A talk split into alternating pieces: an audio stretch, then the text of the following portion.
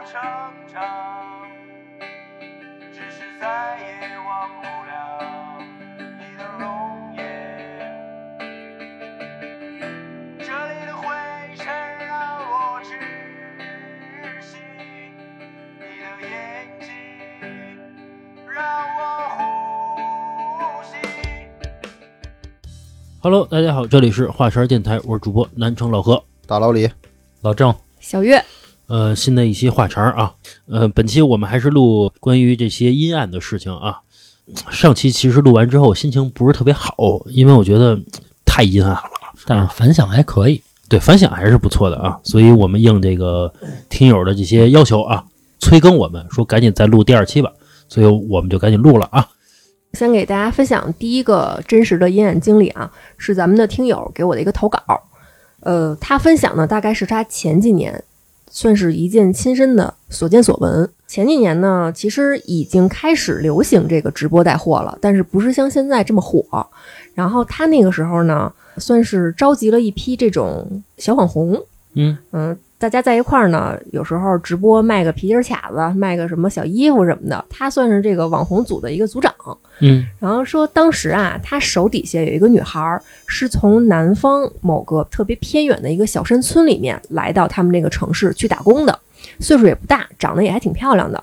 但是呢，在他们那个村子里，非常非常的重男轻女，就是这家里要生一儿子，那欢天喜地的，扬眉吐气，昂着头走路；要是生一闺女，恨不得就让这个村子里的都瞧不起她。就已经在今时今日这个年代，依然是重男轻女的情况非常严重。可想而知嘛，她作为一个女孩，出生之后不被家里面的人所待见，嗯啊，都不喜欢她，对她也不好。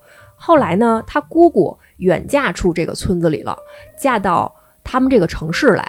然后这个女孩算是投奔她姑姑，也随着她姑姑来到这个城市。她姑姑其实就算是这个村子里，或者说自己的所有的这些亲人里面，唯一对她有点这个善意的一个亲人。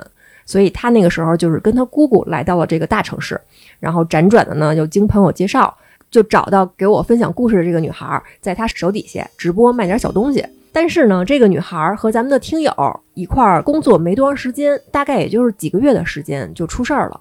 因为工作强度非常大，总是熬夜去直播。有一天呢，洗完澡出来就猝死，有，就在他们一个一百五十块钱一个月非常简陋的一个出租房里面，就是裸着身体、毫无尊严的就死了。嗯呃，当时死的时候呢，谁都不知道这件事儿，是过了两三天，然后才知道的，就是怎么打电话都联系不到这个人，那就去他们家看看吧。这个时候才知道的，让警察一破门而入嘛，发现家里面也没有入室抢劫的痕迹，法医也简单做了尸检，发现不是被强奸的。初步判断嘛，就是洗完澡出来，然后心脏可能有问题，然后就倒在地上，就没有醒过来。那么姑娘死了之后呢，得联系她的亲属啊，过来认领尸体啊，你得把这尸体领走啊。辗转的找到了她的姑姑，她姑姑一说，行吧，那我给她爸打一电话吧，给她远在这个小山村的爸爸打了一个电话。他爸爸一听说这个情况呢，嫌路远，要花路费，不愿意来。嗯，后来呢是经过了警察的协调，还有咱们听友手底下的跟这个女孩处的比较好的同事集资出了钱，等于是给这个老头报销了路费，他才愿意来。哎呦，是亲爹吗？给了路费了，甚至他们集资集的这个钱呀，肯定还是超出路费了，这个老头才愿意来嗯，还得赚点啊赚点儿。来了之后呢，那么你就得认领尸体呗。老头呢，看见闺女啊，丝毫没有那种伤心的那种悲痛欲绝的感觉，就嗯看了看。警察问：“是你闺女吧？”啊，是我闺女，完全就是这种态度嘛。嗯，很冷漠。啊，对，很冷漠。没感情似的。对，嗯然后认领了他们闺女之后呢，紧接着就是得火化呀。火化完了之后啊，正常的是你得买一个骨灰盒，然后把这个姑娘这个骨灰拾到拾到收好了，抱着这个骨灰盒回你的老家或者怎么样的。这个老头呢嫌贵，没有买骨灰盒，就从旁边的一个卖水果的一个水果摊那儿要了一个塑料袋儿，呵，直接就把他的闺女的骨灰装到塑料袋里了。这有点过分了吧？啊，啊，装到这个塑料袋里呢，咱们听友就眼睁睁地看着这个老头儿背着手，还甩着那个装着骨灰的塑料袋儿，看上去神经很轻松啊。出了殡仪馆之后，一甩手就把那个塑料袋儿扔到了殡仪馆旁边的一个臭水沟里面。嘿，这是咱们听友亲眼看见的一件事儿。这个有点过分了吧？我觉得重男轻女，我觉得也不至于这样啊一般重男轻女，也就是锅里有一块肉，啊！给那男的吃啊留给男的。嗯，啊这这是我听到其实已经比较过分的。啊！对你嗯比如说让闺女喝汤，对吧？啊？这个儿子吃肉，你们小时候听过一首歌吗？什么小白菜心里苦，什么弟弟吃面我喝汤那是后妈，啊？那那不是亲妈，对吧？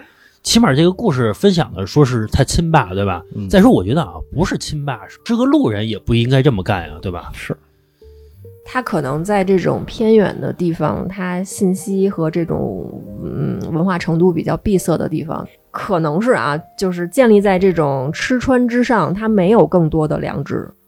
那古代也不这样啊。对对对，就这个肯定是过分的啊！这个故事肯定是一个个例。我觉得重男轻女啊，也不是这么严重，只是说更喜欢儿子而已。嗯不过好像是至少在我们国家啊，我觉得重男轻女的事儿还真不少。我这儿呢也有一个朋友给我讲了一个故事，嗯。就暂且先管这个朋友叫悠悠吧。啊。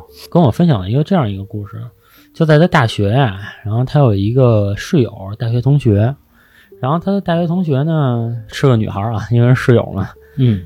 然后有一个亲弟弟，亲弟弟特别好，就是特别疼这个姐姐，因为在这个姐姐家里呢，也是重男轻女非常的严重，父母老是克扣姐姐的钱啊，克扣姐姐的学费啊什么的，嗯然后都是弟弟，然后去帮姐姐想办法把这个钱补上，所以姐弟的之间的感情就特别好。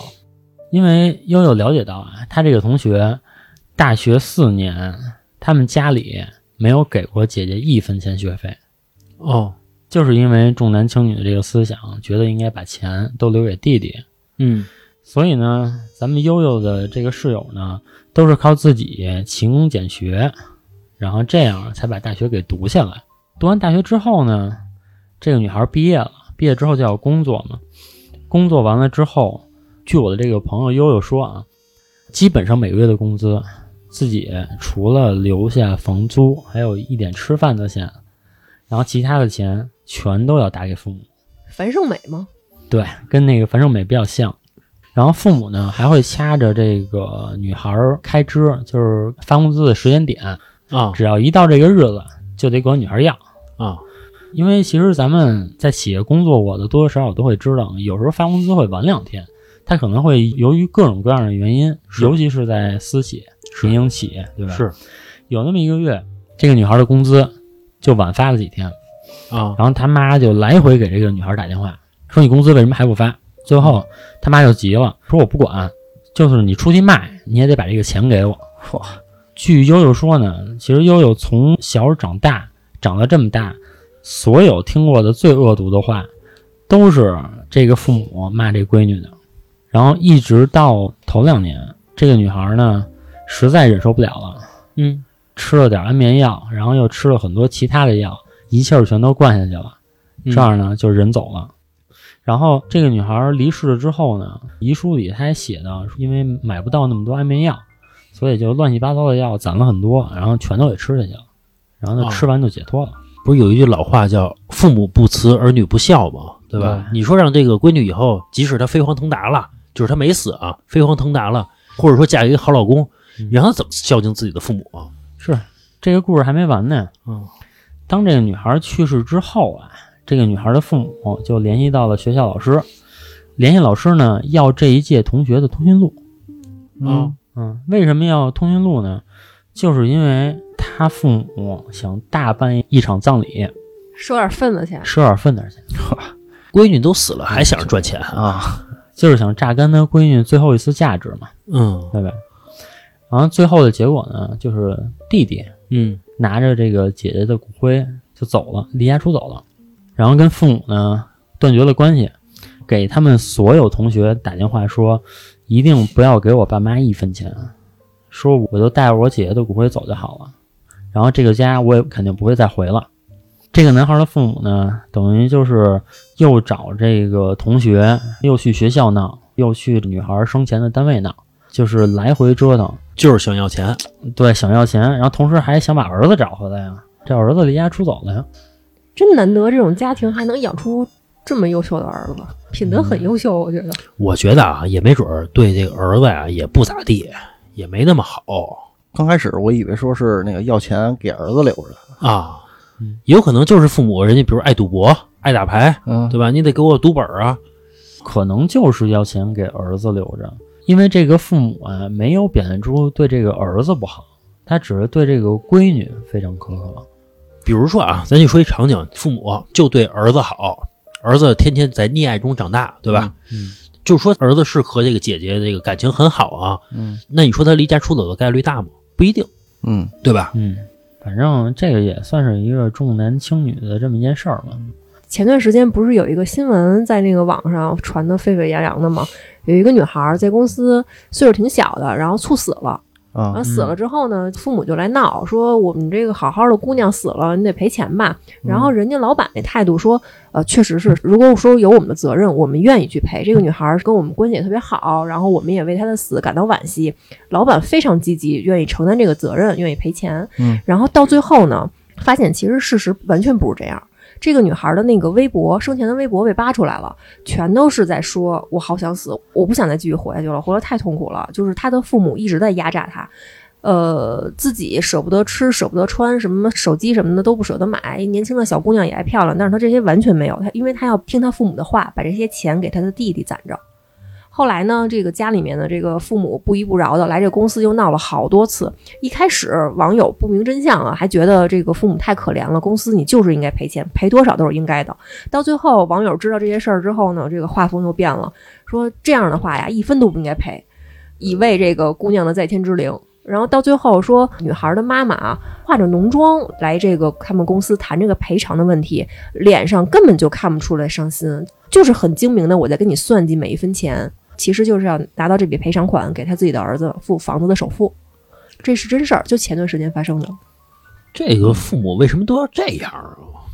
不能理解其实，嗯，这个事儿在我身边是有发生的。啊。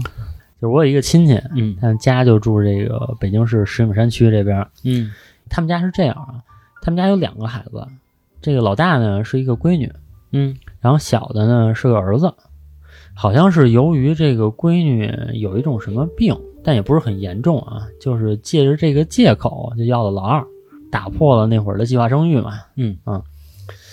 然后我那会儿呢，就老跟他们家那儿子玩儿，有时候去石景山什么的，我就会发现一个现象，就比如说冰箱里只有一个肯德基汉堡，嗯嗯，然后在那个第二天早上的时候，他妈就会把这个汉堡中间切一刀，因为我住他们家了嘛，嗯所以因为我是客人，肯定得给我一半，然后另一半就给他儿子吃了。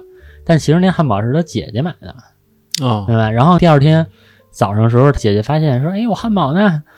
然后他妈就说：“嗨，让你弟吃了吧。”他姐就特生气，他说：“那是我昨天晚上买的早点，我说我想早上吃的。”然后他妈就说：“嗨，吃你汉堡怎么了？”其实我现在再一回想当初那些细节啊，我就觉得重男轻女这个事儿确实是无处不在。哎，你说这个女孩儿就是长大之后，是不是就会恨自己的父母？也不一定。因为有对比啊，或者说，比如说同样的孝顺啊，他就觉得那你儿子就应该多孝顺一点儿，因为你从小嗯父母对你更好一些。其实还有个现象，就是说你一个当姐姐，你让着弟弟，其实老大有的时候特吃亏，咱不说男女啊，对吧？老说那个哥哥得让着弟弟，什么姐姐得让着妹妹，都是孩子，凭什么？其实说到姐姐跟弟弟啊，我这还有一个关于这个的故事，嗯也是一件非常非常阴暗的事儿。看完之后让我觉得挺毁三观的，是别人给我讲的。他说呀，那会儿他上高二的时候，他们班里有一女孩儿，家里面没什么钱，还有一个弟弟。然后这女孩呢，有点儿也是很内向，但是长得还挺漂亮的。嗯。然后他们那个小村子里的人都知道这个事儿，就是什么事儿？这个女孩儿被他们的一个校领导给强奸了。有，嗯，就是十六七岁的女孩被他们一个也算是有权有势的一个校领导给强奸了。强奸之后呢，那这个事儿得解决吧？最后怎么解决呢？因为他们这个村子其实比较小，十里八乡的，什么大家都认识，然后发生点什么事儿，其实传的特别快。最后虽然藏着掖着捂着不让别人知道，但其实大家都知道怎么回事儿，就是他们家里面的这个父母跟那个校领导就是商量好了，十万块钱把这个女孩卖给他当妾。哦，啊，这个女孩儿就是被她的父母打包摁上车，然后就送到那个校领导自己盖的那种嗯村子里那种自建楼里面了，就送到那里面去了。然后住了没多长时间吧，怀孕了。怀孕之后，你想想，一个十六七岁的女孩儿退学去给人家当妾，是吧？这流言蜚语的肯定都背后都说了闲话，他自己肯定也能猜到之前那些同学、那些老师、他的朋友怎么看他呀。嗯女孩心理压力也很大。不仅如此，他爸妈呀也不再管他了，等于是在这个世界上没有依靠了。更可怕的是啊，这个校领导的正室，就人家正房太太，人家也不是善茬儿。你给我弄一这小狐狸精回来，我能对她好吗？嗯，你怀着孕我就善待你吗？你生一个什么闺女也好，儿子也好出来，那是不是得跟我儿子争点什么东西啊？也是三番两次的挤兑他，挤兑挤兑呢，这女孩脸皮薄，然后这个岁数也小，活不下去了，就自杀了，一尸两命。你这一尸两命吧，那接下来啊、大家想的都不是说这个女孩命有多可怜，人家父母想的是，那就咱再谈谈吧，谈什么呀？再谈谈赔偿吧。我好好的一个闺女，甭管当不当妾，我活着送到你们家去了，现在横着出来了，你是不是得给我谈谈钱呀？最后怎么着啊？又给了八万块钱，算是第一次买断这个女孩的青春，买断这个女孩的子宫，是吧？给我当妾。第二次用八万块钱买断这个女孩的命。到最后呢，也就是说，这家人的父母拿着这个十八万块钱，是吧？就欢天喜地的走了。然后看看他们家新建的房子，真好看。然后他弟弟的这个婚礼真风光。干嘛呀？这都是啊，我听不了这个。其实这种阴暗的事儿啊，我就觉得回想到说一条命到底值多少钱，在很多人的心里啊，我认为它是有一个价码的。嗯，我认为真的是有价码的，是只不过这个价码呢，在每个人心里又不太一样。对，是，嗯其实有些地方其实就是明码标价了嘛，就好比说你出了一车祸啊，撞死一人，嗯多少多少钱？啊，是有的嗯，这个是有法律的依据的啊。为什么赔这人多少多少钱？根据他的年龄，根据他的所在的户籍的地方，这个不是我们说的啊，嗯，这是那个法律是有规定的啊。但是这个价码和卖闺女这是两回事儿，这是两码事儿。这个意外之下，不管是车祸呀，还是有各种意外吧，然后这种意外之下，你确实是有明码标价的这个价码，不管是根据他的这种所谓户籍、所谓年龄，确实有一个可以商谈的价格。但是不管是哪儿的人，不管这个人多大了，不管他的学历是怎么样，对于他的亲人，这个伤害可是等值的。你不能说这个一个博士生他去世了和一个初中生去世了，家里面伤心的程度不一样，其实我觉得是不对的。嗯，是。反正我老觉得这干嘛都老卖闺女啊，对吧？你养点牛，养点羊，对吧？你就当做买卖不也行吗？对吧？还算是个这个养殖大户什么的，这不也行吗？你干嘛非得他妈操？我真不理解啊！这这牛羊能卖十八万吗？我觉得就是爹要这样啊，我都可以理解。嗯，妈要还这样，那可都是身上掉下来的肉啊！不是爹这样也不能理解啊，啊，是是对，也不能理解啊，不怕下地狱吗？这就这帮人。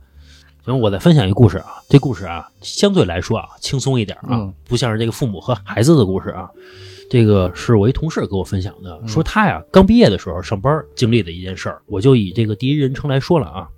他说呀，我刚毕业的时候，在一个朋友的介绍下，去了一个电瓶厂去上班去。工作呢，就是给这个电瓶啊贴标签儿。说白了啊，就是每一个电瓶上面贴这 logo 啊。这活儿够轻松的。也不轻松啊，每天很累，呃，就相当于这个流水线上的工人了啊。嗯那会儿的工资啊非常低，大概啊一个月七百块钱，但是由于刚毕业，也没什么经验，也就干着了。工资呢是三个月一结账，啊，这作为这个刚出入社会又没有任何存款的我来说呀，在三个月里边一直受着家里边的接济嘛，就一边家里给点钱，这么过日子。后来啊，盼星星盼月亮，终于啊发工资了。这拿到了三个月工资的时候啊，我发现啊多发了一千块钱，这不好事儿吗？哎对啊，这让我很高兴啊。然后后来主管就跟我说呀，因为我工作努力，所以啊多发了我一千块钱奖金。啊，对啊，这一千块钱让我更有干劲儿了，我就觉得我得对得起主管的栽培啊，对吧？啊，后来过了半年左右啊，我混到了一个小组长的一个位置，嗯，啊，我就觉得我前途是无量的，是吧？由我就是主管了，下一步。由于那会儿我还很年轻嘛，所以我就觉得那我前途肯定是非常光明的、美好的嘛，嗯对吧？后来有一天，主管啊跟我说，让我呀跟他一块参加一个商务局去。哦。啊，说呀要带着我见世面，啊说为了我以后啊成为大领导铺路。啊，哎呦呵，说因为你以后当了更大的领导了，说免不了和这个客户出去应酬去。啊，现在呀，就算是带我练练手，长长见识，重点培养对象，其实也是好事儿嘛，对吧？我心想，这是领导的栽培啊，我得去。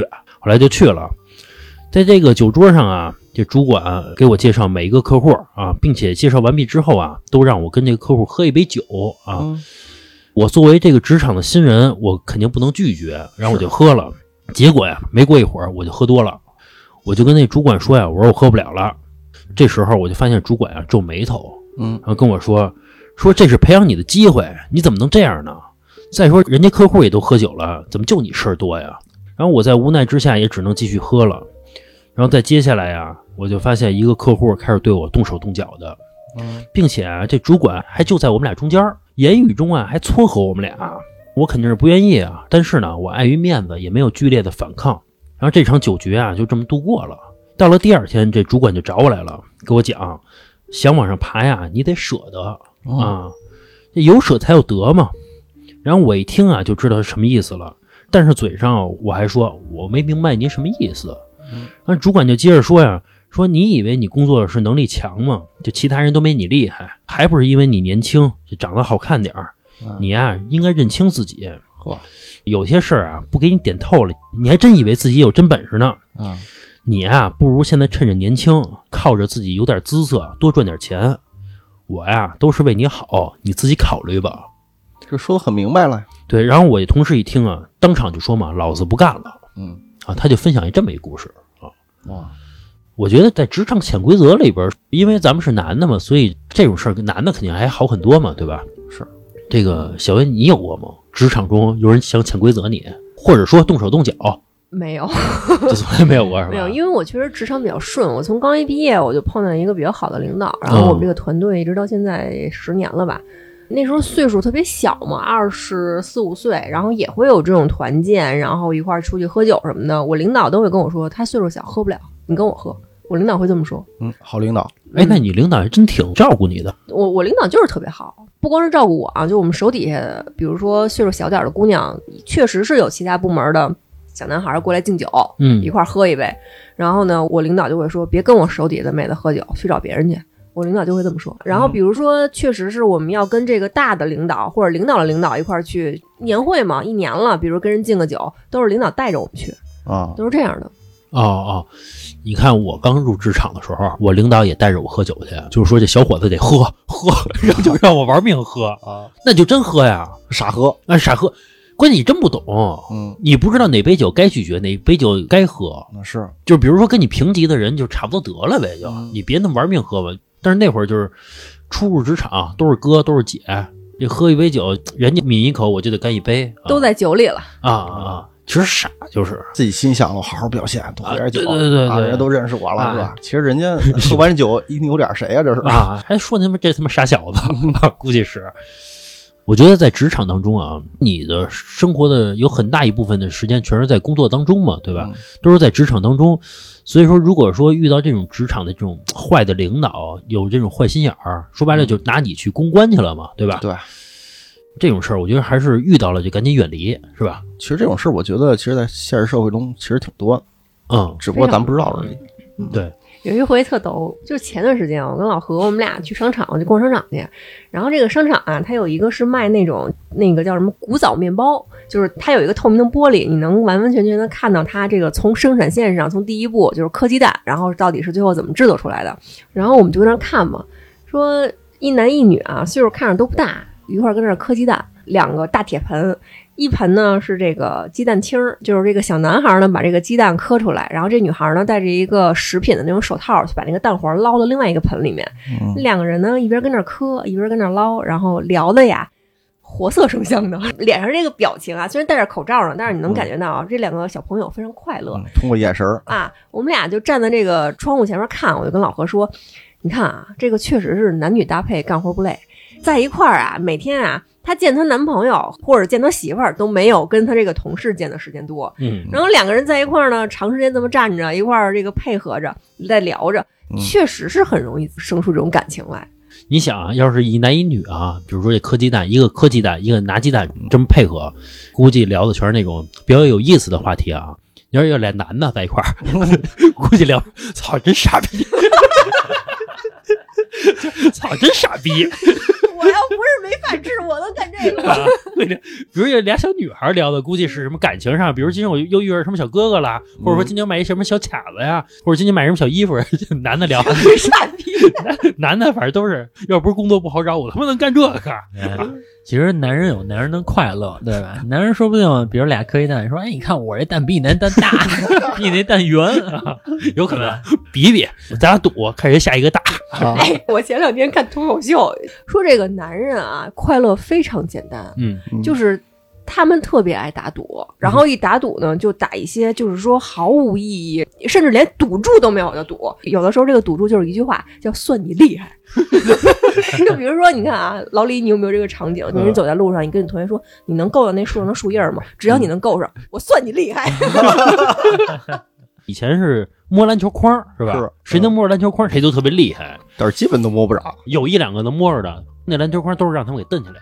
我来说一个啊，呃，我同事跟我分享了一个事儿，嗯说他啊从小学到初中，身边一直伴随着两个人，一个是他一个铁哥们儿嗯啊，从一年级一直到初中，一直都是最好的朋友，天天就是腻在一块儿。嗯另一个呢是他的死对头，几乎啊天天就是伴随着打架、嗯吵架什么的。啊，上了初中之后呢，然后他们住在一个寝室里面嗯这仨还住一块儿，啊，是啊 说有一天早上啊，他起来的时候发现他口袋里啊三十块钱没了，哟说是记得晚上的时候这钱还在口袋里呢，嗯说结果早上就不见了，说嗯一看就是被人给偷了呀。嗯说于是啊，他叫上他那个好兄弟，说我兜里三十块钱没了。嗯他一听啊，说立马就火冒三丈了，在宿舍里面大骂啊，说谁偷了我兄弟钱？哈哈 说是不是找死啊？嗯那会儿上初中的时候，小伙子一个个都愣嘛，都是啊，说今儿啊谁都甭想走。宿舍里人一听都傻了呀，嗯，他们也开始大喊啊，说谁偷钱了？说你们不会栽赃吧？就一个个都说这他妈谁干的？说尤其是他那个死对头，啊呃说喊得更厉害啊，说如果搜不到啊，说你们就完了。啊他还挺有理。我这个同事啊，看到这两边都僵着了呀，他也不想他兄弟跟他们打起来，嗯他啊心里有点发虚，嗯就心想啊，这钱啊可能是我在路上丢了，想缓和一下这个气氛吧。然后就说嘛，大家算了哈，都别吵了啊，可能是我搞错了啊，嗯上学路上可能丢了，嗯然后这事儿也就这么算了嘛。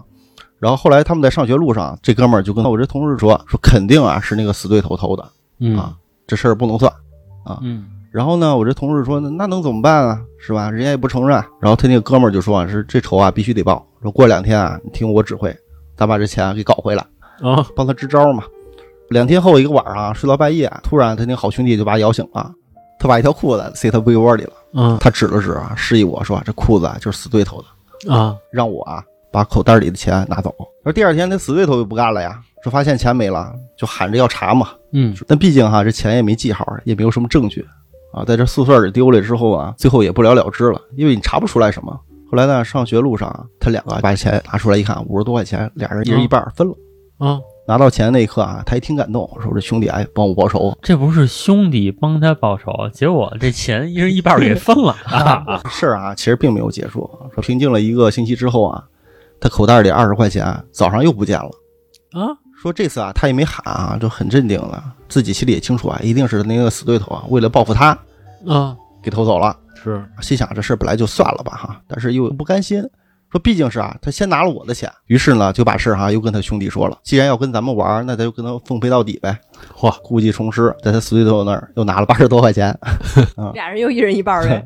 这事儿啊，据说是后来闹大了，说把啊老师啊叫过来了，一口咬定啊是他跟他兄弟嗯偷的，但是他俩死不承认啊，他们也是一口咬定啊，就贼喊捉贼吧，是吧？嗯后来老师也没辙嘛，意思就是说谁拿了啊，就悄没声的给人放回去吧。啊，啊老师后来也就不管了。他猜呀、那个死对头肯定还会报复他，他想抓他个现行，到时候直接就是洗脱我的罪名嘛。嗯于是晚上他故意啊，当着宿舍人的面，就把五十块钱放兜里了，然后把那个裤子啊放在被子上头。啊说整个晚上他也没睡觉，就等着有人拿他裤子嘛。嗯 半夜了哈，说是果然有动静了，说一双手啊轻轻的从他被子上把那个裤子啊给拽走了。然后他眯着眼一看啊，说看傻了啊啊，说拿他裤子啊不是他死对头，嗯，而是他的那个好兄弟。有，当时他任何话也没说啊，他把钱拿完，把裤子放回原处之后啊，然后继续睡了。第二天他呢就跟他这个兄弟说啊，说钱又不见了。嗯。和前几次一样，然后呢，他兄弟哈又是生气发火。啊，就说这肯定又是死对头干的。啊，说我替你报仇。啊，啊，又这话，他已经完全就明白是怎么回事了嘛。其实哈，这一切都是他自导自演嘛，他拿了他的钱，然后栽赃给他死对头，嗯再以报仇的名义嗯一起偷死对头的钱，啊然后完事儿俩人再一人一半。啊，最后呢，我这同事呢后来就换宿舍了嘛，跟这个他那好朋友也是越来越疏远了嘛。这个就算是我把你当兄弟，嗯，你把我当傻逼，对啊关键是这死对头挺倒霉的，他里边里他亏了呀，是吧？是吧？这就是他招谁了？对就你们俩一块报复我，对对对，对吧？对吧？没没招儿。就是相当于老李，你打了我一拳，然后咱俩也攒一块打老郑一顿。不是老李打了你一拳，然后跟你说绝对是老郑打的啊咱俩一块儿啐他。啊，啊，老郑说为什么呀？其实遇到这种同学，有时候也挺倒霉的，这种事儿谁能想到呢？是吧？因为本来也是一个很单纯的一个学生时代的一个生活，结果因为这个事闹的童年，咱不说落下阴影吧，肯定是心理上肯定有点儿，反正这回忆肯定是很不好的嘛，对吧？嗯，你想以后怎么再交朋友啊？啊，对，你会怀疑这个到底是不是好兄弟，因为你想他是发小啊，还这样，啊，有点过分了。其实上学那会儿，宿舍偷钱的事儿，嗯我之前也有听说过，嗯就在之前在我们学校，嗯在女生宿舍就有过。那个宿舍有一个女孩特别有钱，嗯然后另外的一个跟她特别好的一个，就平时就是真是好闺蜜，嗯，嗯然后就不断的偷她钱，然后最后他发现了，后来呢？后来就掰了，后来就也没怎么着，因为哦。觉得这个女孩还是念在就是有这个情谊在，就是算了。啊，我一个发小，他上高中的时候，那会儿都有手机了嘛，嗯。他们年级有一个人啊，偷了一个班，就是趁着上操的时候偷了一个班，哎，装书包里边了，呃，大概偷了二三十个，嗯。后来给逮着了，然后开除了。啊，嗯，我记得是上小学吧，那会儿零花钱都会放在那个铅笔盒里头，我记得是。啊啊啊，有一次上那个体育课，嗯然后也是有一个同学，好像是个女孩儿，嗯也是偷了个遍，啊，后来逮着了。后来怎么着我忘了，太久远了。哎，我们小学还有一女孩啊，最早是没人跟她玩儿，啊她就偷了家里八百块钱，啊，小学偷家里八百，啊嗯这已经是巨资了。对，拿着那八百呢，因为我们学校旁边有一个小商品批发，嗯小商品批发呢都是卖贺年卡的。嗯小时候又都特喜欢贺年卡这东西，我也不知道为什么会喜欢那东西啊。嗯结果呢，这个女孩呢就带着我们半个班，嗯对吧？就就去这个摊上消费去了。啊，你要这个，你要这个，哎，那会儿老何还抢的挺欢，我觉得。哎呀，那会儿我大概啊得抢个三四十个贺年卡，啊什么各种一翻开都是立体的，这个松树能起来那种圣诞老人什么的嗯嗯，啊还有带音乐的啊，带音乐的啊都有，里边带那种纽扣电池的，啊，是就那种都有啊。老何那会儿，你妈没怀疑你 是出去做贼去了，这是？没有，是我跟我妈说都是班里同学送的，我妈还觉得我是这个我人缘怎么那么好，那会儿就觉得同学之间这个关系好，就送个贺年卡什么的嘛，因为它就一卡片儿。我妈她觉得她就是一个心意，小孩儿嘛。那会儿好像真是就全班送嘛，啊吧？他送他一个，他送他一对个，但是那会儿我送贺年卡，我特别烦别人写上字儿，就你送我可以，你别写字儿，你那写字儿我可没法转送了，对吧？你你送你的字儿我也不要，没有用，你就送我贺年卡就行了，我还可以转送给别人。呃不用花钱，反正我那同学啊，呃，确实偷了家里八百块钱，但是啊，不是一次性消费，可不是，嗯，当时物价可不高，八百块钱且花呢。是，那一俩星期啊，我就老贼着他，就小吃啊什么的老给我买啊。行那我再分享一个呗，这个是我一个律师朋友啊，给我分享了一个他处理过的，或者说他法律援助过的一个真实案例。嗯委托人呢是一个女孩儿，父母离异，她跟她的哥哥还有妈妈共同居住。父母离婚呢，是因为哥哥生病，其实这个病呢可以治好，嗯但是得花好多钱，结果爸爸就放弃了。哦然后这个妈呢坚持，所以这是导致他们家庭破裂的原因之一。嗯然后离异后呢，哥哥因为及时得到了救治，然后所以就好了。嗯嗯，就是也没有倾家荡产，就是还是有房子有存款的。啊只不过是这个存款被消耗掉了很大一部分，因为这哥哥真的就是妈妈的命嘛，嗯对吧？然后他呢，作为妹妹来讲呢，初中呢就被迫辍学了，哦。原因是啊，他的妈妈重男轻女，他妈呢平时又得上班，家里缺一保姆，哦。所以呢，这个女孩呢顺理成章的成为了这个保姆，然后做饭做好不好吃，他哥哥会打他，然后屋子收拾的不干净，他妈打他。这种生活啊，一直从他初中辍学持续到了他成年，哦。以致后来呢，她哥哥呢染上了恶习，就是赌博，一赌博呢就开始跟他妈要钱，而且每次要的都特别多，而且越要越多，不给钱啊，他哥就打他妈，打他妈有时候不解气呢，还打他。哟，对，等于这哥谁都打，输了钱回家呢也是打他妈，哦然后有时候也打他，就等于是完全就是很随性了在家里混惯了，这属于，嗯。也加上他妈可能最早比较惯着他，甚至有一次啊，在他哥喝酒喝多了之后，对他图谋不轨来着，嚯，嗯，亲哥呀，亲哥，我操，由于他的奋力反抗呗，所以没有得逞。后来他实在忍受不了在这样的家庭中生活了，他就偷了他妈妈的钱，嗯。离开了家乡，然后找到了我们这个律师朋友，嗯然后在律所里呢，希望呢有没有什么方法可以从法律上让我彻底的脱离这个原生家庭。哦这个女孩也非常怕被家里人找到啊，这个找到这个首先可能是一顿毒打，嗯，对吧？也怕说，那我现在十八岁了，我是不是还是需要这个赡养父母？嗯呃，至少是赡养我妈妈嘛，对吧？因为我就是从小跟着妈妈。她由于怕给不起赡养费，她担心的点也是比较多的。最后，这个律师朋友呢，给这女孩一个建议，说你啊，在这边找一个工作，嗯你有了工作之后呢，你自己的收入其实你就可以满足你自己的生活了。然后，但是有一个前提啊，就是一定要隐姓埋名，对吧？隐藏自己的住址和工作地，嗯然后弄一个新手机号，跟老家的任何亲戚朋友都不要再联系。每个月给你妈妈固定打一千三百块钱作为赡养费。哦嗯当时这个应该是一个法律援助，所以就跟他的很多朋友都说起了这个事儿。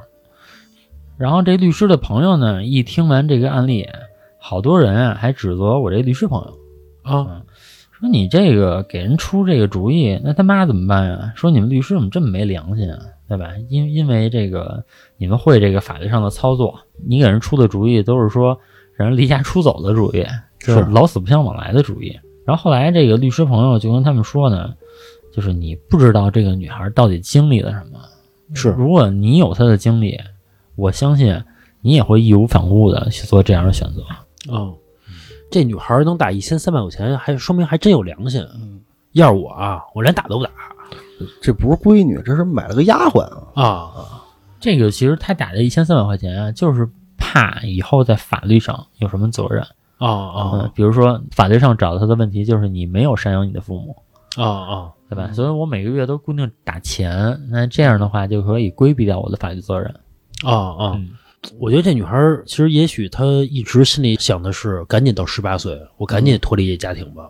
比如到十八岁之后，我就可以上班了，对吧？甭管工作好与坏，起码是我自给自足，我赶紧脱离这家庭。所以她可能心里一直设定一个时间，就赶紧到十八岁，我就赶紧走，对吧？你们爱中间，就比如在一期间，你们爱怎么着对我怎么对我，我也不想这些了，对吧？我给自己设定一目标，我赶紧走，然后开启我自己的新的人生，对吧？嗯，我觉得反正挺惨的。我觉得这这干嘛呀？干嘛呀？这个都成天的，就不能好好过日子啊？这日子往窄了过都。哎，从前啊，在节目里我也说过，我说这个法律上从来没对妈有过什么约束，嗯觉得这个母爱是无私的，这个大自然就整个动物来讲或者人来讲，嗯它的母爱应该是无私的。但是听了这些案例啊，我觉得还真有一些特殊的人群。如果您喜欢我们的节目，可以在微信搜索公众号“话茬 FM”，我们会在公众号里面不定期的更新一些尺度比较大、不太方便在各个平台里面更新的节目。另外呢，有很多听友对我们的私人生活也很好奇，好奇主播长什么样子，然后真实的生活状态是什么样。我们也会陆续的发出一些我们的照片，满足大家的好奇心。很多朋友非常喜欢我们，理解我们录音非常辛苦，愿意在金钱上支持我们一下。您关注我们的公众号之后，可以点击打赏主播，对我们进行打赏，一块不嫌少，十块不嫌多，谢谢大家。我们话茬还有听友群，如果您想进群和我们的一些听友聊天，或者说跟主播聊天呢，也可以点击公众号的左下角有一个点我进群，您扫码加微信之后，我们会把您拉到我们的听友群里面。有最新的节目，我们也会在群里第一时间分享给大家。给大家分享一个啊，这个也算是我看的这些案例里面让我非常难受的一个。给我分享这个故事的呢，也是咱们一个听友，他讲的大概是他九几年在咱们国家南方的一个那种厂子，就是所谓的咱们不老讲女孩儿毕业进厂嘛？嗯就是这种厂子里面发生了一件事儿。他说他在那个厂子里啊、他和一个差不多二十多岁的一个女孩儿共同看一台机器，嗯上这个夜班儿。呃，具体是什么我不太清楚啊，反正他们两个就负责看这一台机器。跟咱们听友一块儿看机器这个女孩呢，大概二十多岁，但是呢，活得很自卑，每天呢就是佝偻着背，然后也也不敢去看别人，别人跟他说什么话呢，就唯唯诺诺的，很躲闪。然后厂子里的很多女孩也欺负他，因为觉得他太好欺负了，老挤兑人家。咱们这个听友一开始被分到跟这个女孩一块儿去看这个机器，还心情有点不好，说怎么给我分这么一人啊，也没什么话聊，然后整天呢看上去啊笑呵呵的，但他觉得这个人啊，我都没有办法去跟他去好好的去聊天儿，觉得也也没什么脑子，也不爱说话，挺嫌弃人家的。后来呢，有一天他们两个正好一块儿上夜班儿，然后这个女孩呢很难得的想跟咱们听友聊天儿，聊天儿以什么为开头呢？就忽然就跟他说呀，说我爸死了。哦，啊，然后咱这听友一听这个，那也客气客气呗，说那怎么着，你怎么不请假回去看看呀，是吧？这个你爸死了，是不是得出个殡或者怎么样的？然后这个女孩一下就哭了，说一个二十多岁的女孩啊，可能经济很拮据，然后每个月钱也挣得很少，都给家里面寄过去了，据说就留五十块钱。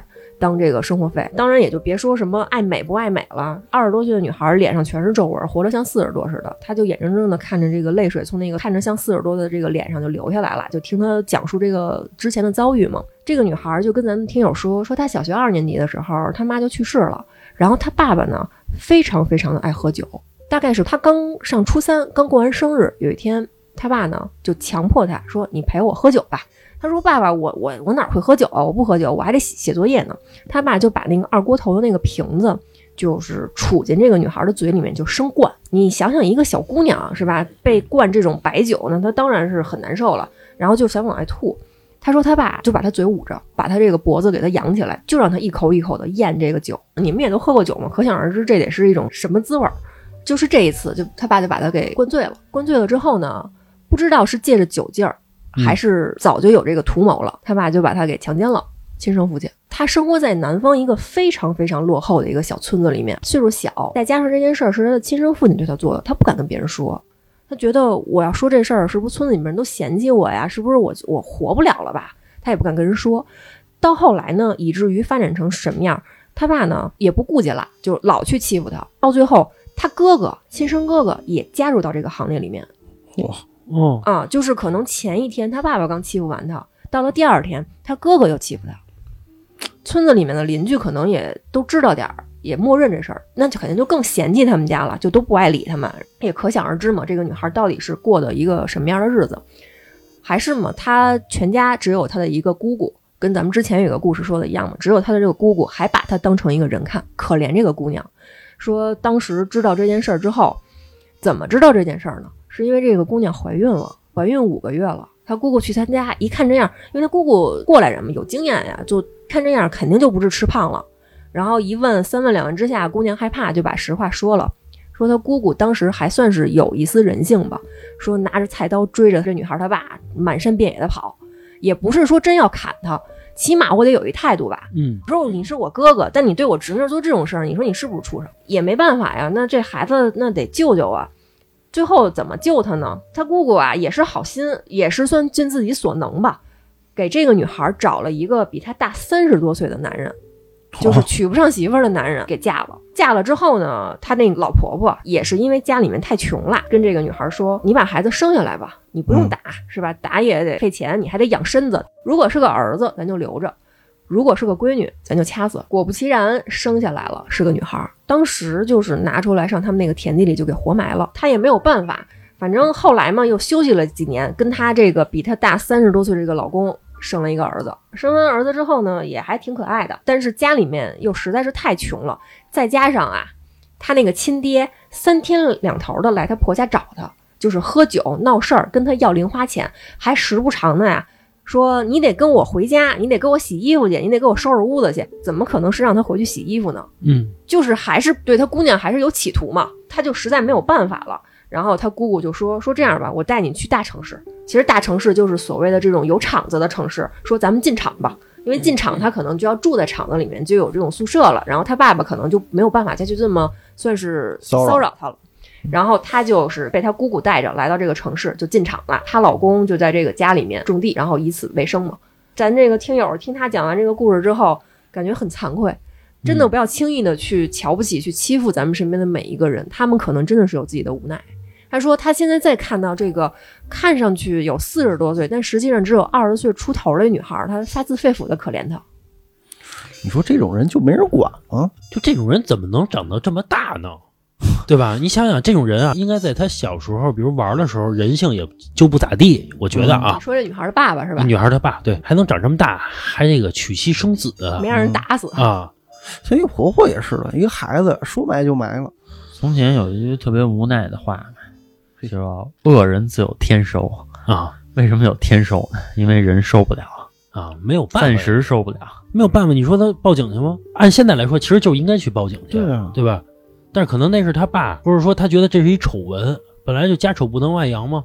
关键是这个女孩第一次发生这个事儿的时候，她才只上初三，她报警，她爸爸被逮进去了，她自己怎么办呢？对，经济支柱还没了，有可能。对，而且以这种情况，就是全村人都这么冷漠，然后那谁也不会管他的。他爸那样的有跟没有有什么区别？说不准没有了，倒好了。啊，对，倒好了。我觉得这个人可能每人命不一样啊。比如你出生在一个好的家庭，咱说这好的家庭不一定是他有多富啊，即使一个穷的家庭，但是说很疼这孩子，这孩子也挺幸福的，是对吧？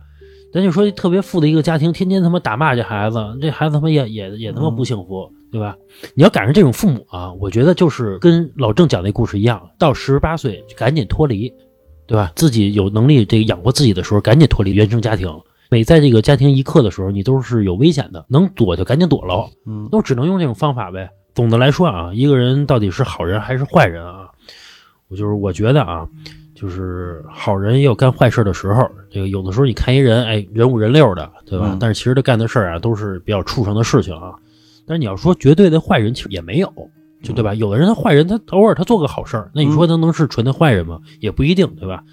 所以就是你可以相信人性中的善良，但是你也要警惕人性中的这个兽性中的恶啊。反正大家一个警惕起来啊，这个害人之心不要有，对防人之心不可无嘛，最对吧？早郭德纲就说过一句说比如一个大善人临了了做了一件坏事，他就是罪大恶极；然后你说一个坏人临了了做了一件好事儿，哎，他就是改邪归正的善人。啊，嗯，是，反正啊，我觉得咱们聊的这些故事啊，我觉得总的来说啊，干嘛呀，对吧？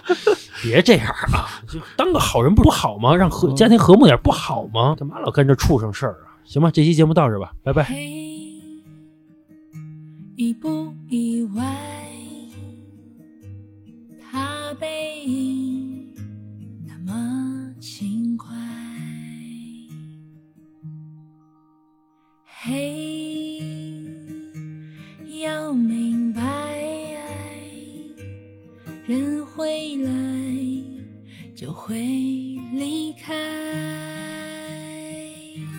世上唯一不变，是人都善变，路过人间，爱都有期限，天可怜见，心碎在所难免。以为痛过几回，多了些修炼